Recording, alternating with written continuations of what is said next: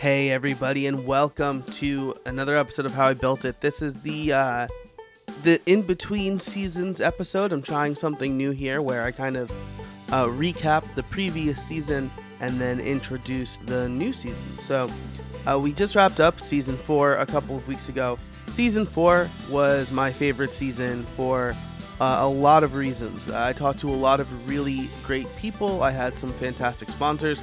We did that story arc, uh, or the I guess the multi-episode arc on how to build your own business, which I thought was a lot of fun. A little bit of experimenting there, um, and and there were a lot of takeaways. I think I said this a bunch of times when I was introducing the episodes. I got a lot of immediately actionable advice from my guests. Uh, so hopefully you did too.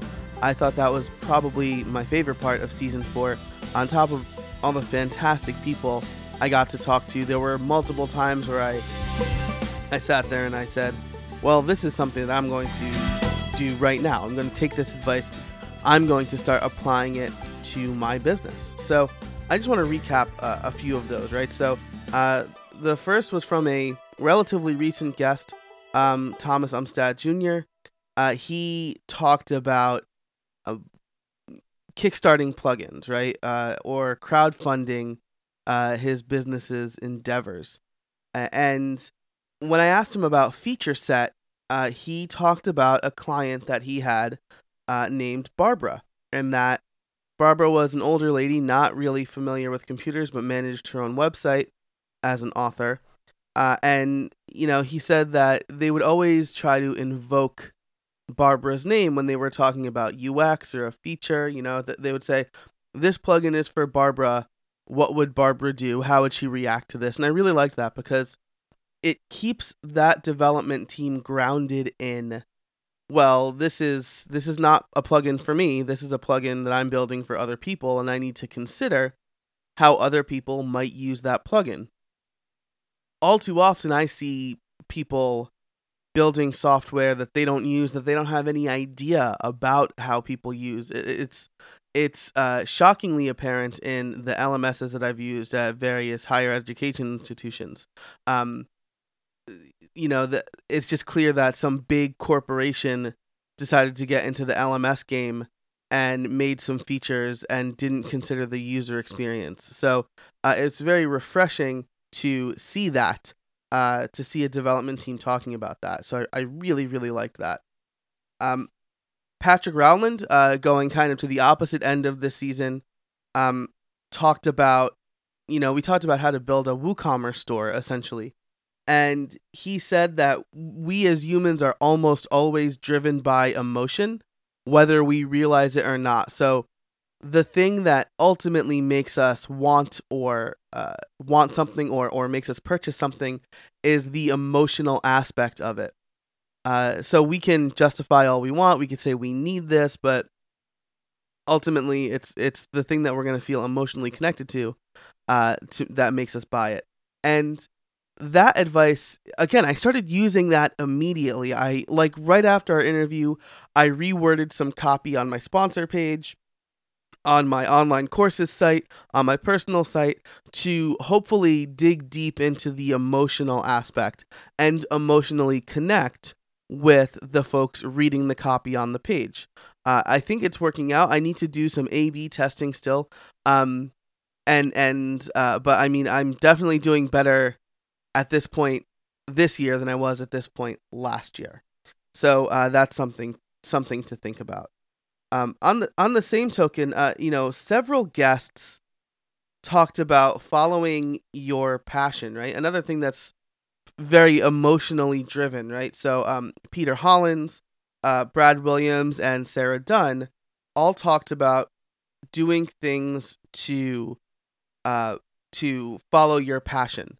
Um, Peter talked about it in the in the context of you know he has this online academy that's really fantastic he's he's very passionate about teaching people their passions and and he says that if you're passionate enough and you're driven enough you can make money online doing what you love um but you need to have that passion because if you don't have that passion as soon as it gets hard, you're not going to want to do it anymore. Uh, and and you know, Brad talks kind of in the same um in the same vein, right? Uh, about about following your passion and doing what you're passionate about.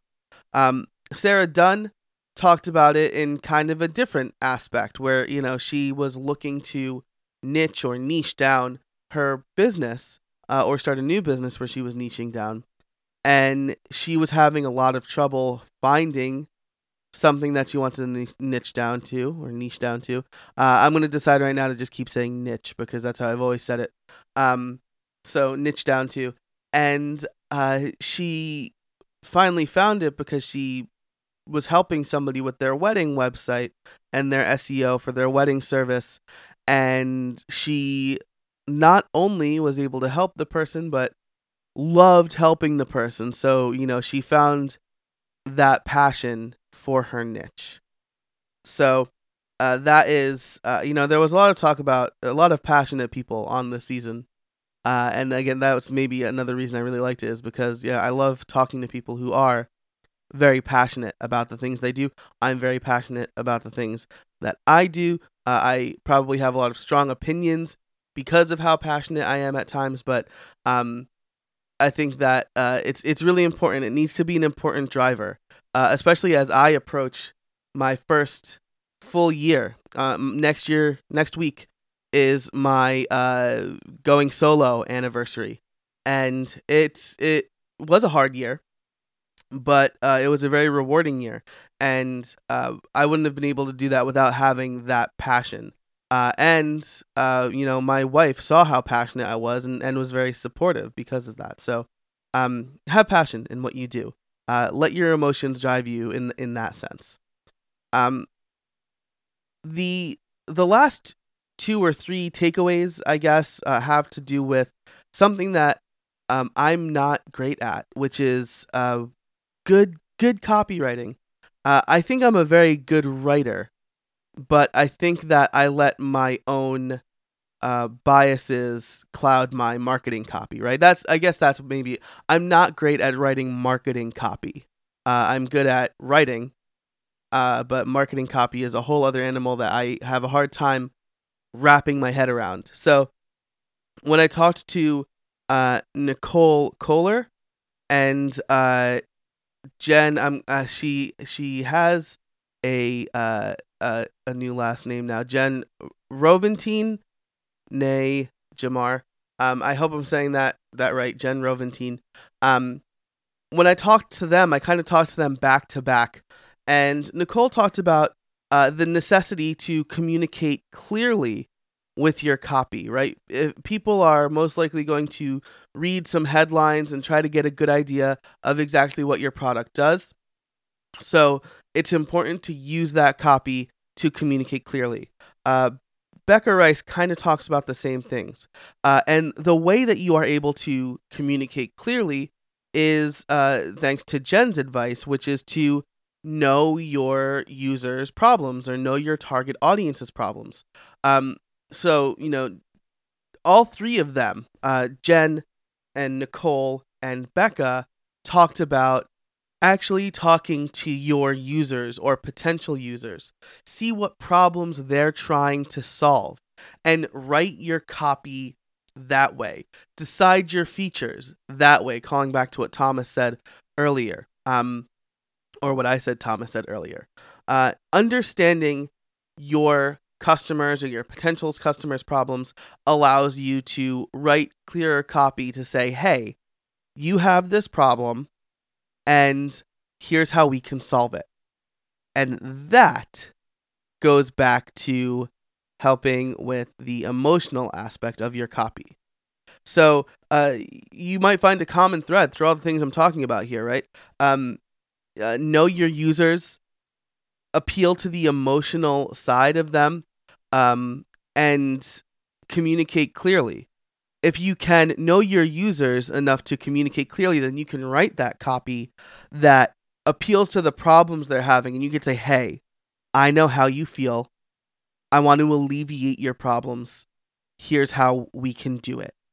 And that's that emotional grab. So, really loved that.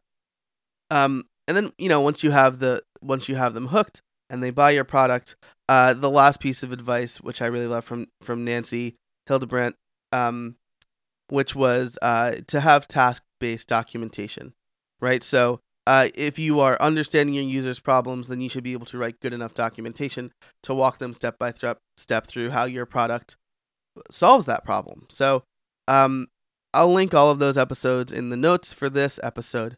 Uh, but that was just kind of a 10 minute ish recap that I wanted to give of season four. So uh, that is season four.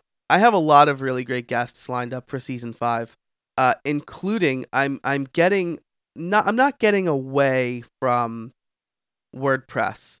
Uh, that's uh, that's not how I would want to word that, but I'm definitely branching out and not just talking to WordPress people. I experimented a little bit with that in season four when I talked to uh, Brad Dowdy about making physical products, and I want to do it a little bit more. So I get to talk to a bunch of people like uh, Seth Scott, who developed a game, a video game for the Nintendo Switch. I talked to the folks over at Ulysses, which is my favorite writing app for uh, the Apple ecosystem. Um, and uh, I talked to a bunch of folks that are talking about SaaS. Uh, so, um, oh, I, I talked to PJ Taei about Uscreen. Just a lot of, um, I think I have a really good, diverse set of guests, not only um, you know, as far as different viewpoints and, and things like that, but as far as what they're building. So I think we're gonna get a, a really good um uh uh let's say smorgasbord of of how different tools are built. Really, really excited for that. Uh, I have most of the interviews done already, and they're out for edit. So uh, I'm I'm very excited to see the reception that those get. But um, and, we're going to be kicking off the season with uh, Rachel Cherry, who is organizing WP Campus. So, uh, organizing an event is becoming maybe not becoming more common, but we're seeing it a lot more in the WordPress space. I organized WordCamp Scranton, and I did event organization in college with the University of Scranton Scranton uh, programming board, where programming means planning in this context and not my normal type of programming. Uh, and I always thought that was really fun, if not stressful. Um, and so they're, uh, if you know, if you're not getting mentored on that by by someone, um, or you don't have somebody to help you out, it could be hard. So uh, I really appreciate the advice that Rachel will give us in episode one uh, of season five. And aside from that, I have lots of really, really cool stuff. So very excited about that. Uh, I also want to thank you the listeners. Um, the show grew from about 17 or 18,000 monthly downloads at the beginning of the season to almost 28,000 monthly downloads in May, the last month of the season. So, uh crazy growth, like 30 30%, a little more than 30% growth, which is amazing. Um uh, so I'm going to try to continue to grow and deliver that high quality content that uh, people are apparently looking for. Um, the last things, the last few things I want to talk about uh, in this little in between episode uh, are uh, some of the ways that I'm trying to build more of a community around how I built it. So uh, I have like kind of a dormant Facebook group, um, and I want to make that face group, Facebook group, uh, better. So uh, I'm going to really uh, double down on that this season. So if you want to join the Facebook group, it is free of charge. You can go to howibuilt.it slash Facebook and sign up. Uh, I'm going to, uh, you know, use that as a venue to ask questions and post news about previous guests and, of course, promote the new episodes. But uh, I want I want to start discussions about building things in that Facebook group. Um, I've also started an, an Instagram account. Uh, so uh, you know, if you go to fa- uh, howibuilt.it slash Instagram, uh, that'll take you to my Instagram account. The username is also how I built it, um, all one word. And I'm going to be posting uh, not only pictures of the new episodes and of the sponsors and stuff like that, but I'm going to use the story um, to uh, show kind of behind the scenes stuff. So I'll maybe live stream uh, some of the, the stuff I'm doing or take pictures with guests and things like that. Um, if you uh, if you go over to the Instagram account now, you'll see maybe a portion of uh, this where I'm talking into the microphone uh, and also uh, kind of just adding this to the story uh, if I can figure out maybe how uh, Instagram works, right? So, uh, you know, I I'm I have like a live story going on right now where I am uh, recording this recap video, and so you can see, you know, I, what I look like, I guess, when I record, but also you know how I use my equipment and stuff like that. So, um, that is that's what I have planned for the Instagram feed. Um, I'm just I just want to show kind of more of the process and more of um the behind the scenes stuff. A lot of people ask me about podcasting and I feel like Instagram is probably a good place to uh, showcase some of that stuff, maybe off the record. Um, so that's that's the Instagram feed. If you go to how I built that it slash Instagram, it'll redirect you to the Instagram account. Um, it'll also uh, you can also find it over on uh, how I built it. If you go or how I built, I'm sorry. If you go to instagram.com slash how I built, uh, you can sign up for the Instagram there. Uh, and last but not least, uh, I'm making a concerted effort uh, to make Patreon, my Patreon account, better. So um, the Patreon account will give you more access to me. Uh, you'll get an access to a Discord server. You can ask me questions about upcoming guests. You can give me uh, questions for upcoming guests. Uh, so I'll try to post my recording schedule for the next couple of weeks. Um, and when I do ask, when I do interview uh, people, I will ask questions that maybe you have proposed. Um, and maybe those will be exclusively Patreon questions. Um, and then I, I also want to try to host a weekly Q&A, right, where you post questions in the Q&A forum. I'll start that weekly, uh, and I'll answer any questions that you have about podcasting or course creation or general development or whatever. So um, you can find that over at howibuilt.it slash Patreon or patreon.com slash how i howibuiltit. Um, very uh, palindrome like not palindrome but it's very uh, uh reverse url sort of thing. So um let's see to recap uh we talked about some of my favorite things from season four. The common thread being uh, understanding your users enough to appeal to their emotion. Um uh, I talk about season five, where we're not only going to get WordPress stuff, but we're going to get software as a service stuff. We're going to get other platform development stuff and a lot more. Uh, I'm trying to make Facebook work. So if you go to howibuilt.it slash Facebook, you can sign up there. I have a new Instagram account, How I Built. Know it, just how I built. Uh, and I'm really trying to make Patreon a good place. So if you're looking for uh, free community stuff where um, where you can interact with other listeners and possibly guests. Check out Facebook. If you want access, more direct access to me as far as exclusive content and early content and ad free content goes, um, then you can head over to Patreon. Uh, or if you just want to support what I'm doing, uh, you can do it for as little as a dollar a month. So uh, if you don't want the extra content, that's fine. If you just want to support what I'm doing, that is fine too. Speaking of support, I want to thank one more time my season four full season sponsors, Liquid Web and Jilt. Uh, I was able to introduce transcripts this season thanks to them. So uh, they are helping make my podcast a more accessible place, which is very nice. Uh, if you're in the market for high quality managed WordPress hosting, check out Liquid Web over at buildpodcast.net slash liquid. And if you want to uh, recover some of those abandoned carts from either your shop or your client's shop, head over to buildpodcast.net slash jilt to learn how Jilt can help you out. Thanks so much for listening. I really appreciate it. Uh, season 5 drops in a couple of weeks with Rachel Cherry talking about WP Campus. So until next time, get out there and build something.